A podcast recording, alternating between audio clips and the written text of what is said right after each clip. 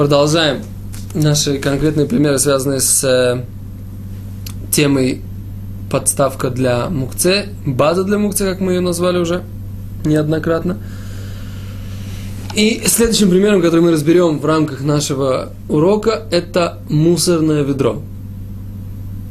Вот как это не парадоксально звучит, можно долго обсуждать э, всякие законы, связанные с мусорным ведром. А вы спросите, какие? Что ж прям в мусорном ведре такого уж законодательного? Ну, давайте разбираться. Э, мы уже говорили, что все, например, кости, которые непригодны к еде для животного, или э, косточки от вишен, или косточки от абрикос, абрикосов, или э, шелуха или скорлупа от семечек, или скорлупа от яиц, является мукце по своей сути, поскольку, поскольку, поскольку использовать их никак в шаббат невозможно. Теперь понятно, что их место в мусорном ведре. Получается, что наше мусорное ведро является базой или подставкой, или предметом, в котором скапливаются все мукцы. Вот так интересно получается. Ну тогда возникает вопрос, а как же можно его переносить? Как же можно двигать мусорное ведро? И действительно, если мы в мусорном ведре оставили какие-то предметы, которые являются мукце, из вышеперечисленных, или других каких-то предметов, которые являются мукце, с, шаба, с пятницы, то действительно мусорное ведро стало базой или подставкой для этих мукце, и действительно запрещено к переносу в шаббат. Открыть крышку, чтобы бросить э, дополнительный какой-то мусор в ведро, будет можно. Но если, например, у нас есть мусорные ведра, которые открываются с помощью педали, и когда мы нажимаем на педаль, то все мусорное ведро э, двигается при этом, тогда нельзя будет нажимать на эту педаль, можно будет только поднимать крышку рукой. Потому что крышку можно открыть для того, чтобы положить, а двигать все ведро нельзя. Так вот, как быть для того, чтобы мусорное ведро не превратилось в базу или в подставку для мукце? Есть два варианта. Либо выбросить его до шабата, и в шаббат начать, что называется, с чистого листа –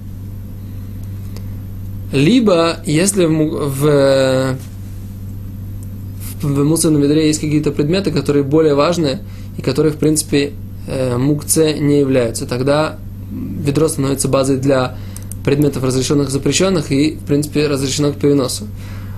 А какими могут быть предметы? Тут вот наш оператор очень удивляется, а что же, в принципе, какими могут быть разрешенные, э, разрешенные предметы? Ну, например, вот куриные кости, которые, в принципе, если ведро чистое, ну, например, если у человека есть э, животные дома, то для него эти часть предметов, которые находятся э, в мусорном ведре, не являются мукцией. Или, например, если мы бросили одноразовую посуду э, в ведро в течение шаббата, то она мукцией не становится. Мы об этом уже говорили. Ну, поэтому в этой ситуации мы говорим, что э, переносить можно. Теперь, если даже э, мукце, если даже у нас э, ведро стало мукце или базой для мукце, если от ведра идет какой-то запах сильный, и оно нам мешает, его можно вынести в э, мусор, ну, как бы мусоропровод, но, при одном но, если это не связано с переносом в, во владении, э, которое не разрешено для переноса. То есть в, в Израиле, когда у нас есть э, эйру, то есть объединение владений, это возможно.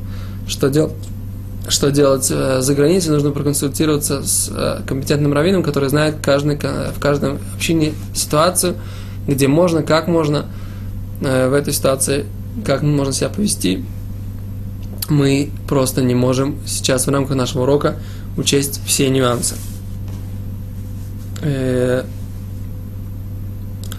что касается, например, если мусорное ведро наполнилось, и вы взяли чистый пакет, там на самом деле есть еще один интересный вопрос, который связан с как бы аннулированием или использованием предмета для мукце.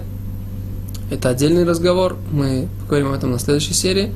Но в данной ситуации, если у вас есть мусорный пакет без ведра, а просто мусорный пакет, он тоже является базой для, для мукце и со всеми вытекающими отсюда последствиями. То есть нужно, как бы, если вы начали его в шаббат, то тогда он не является базой для мукце и так далее и тому подобное. Это то, что касается мусорного ведра и связано с ним законом субботы. Вот так вот у нас у евреев. Даже мусорное ведро является предметом изучения Торы. Интересно, правда?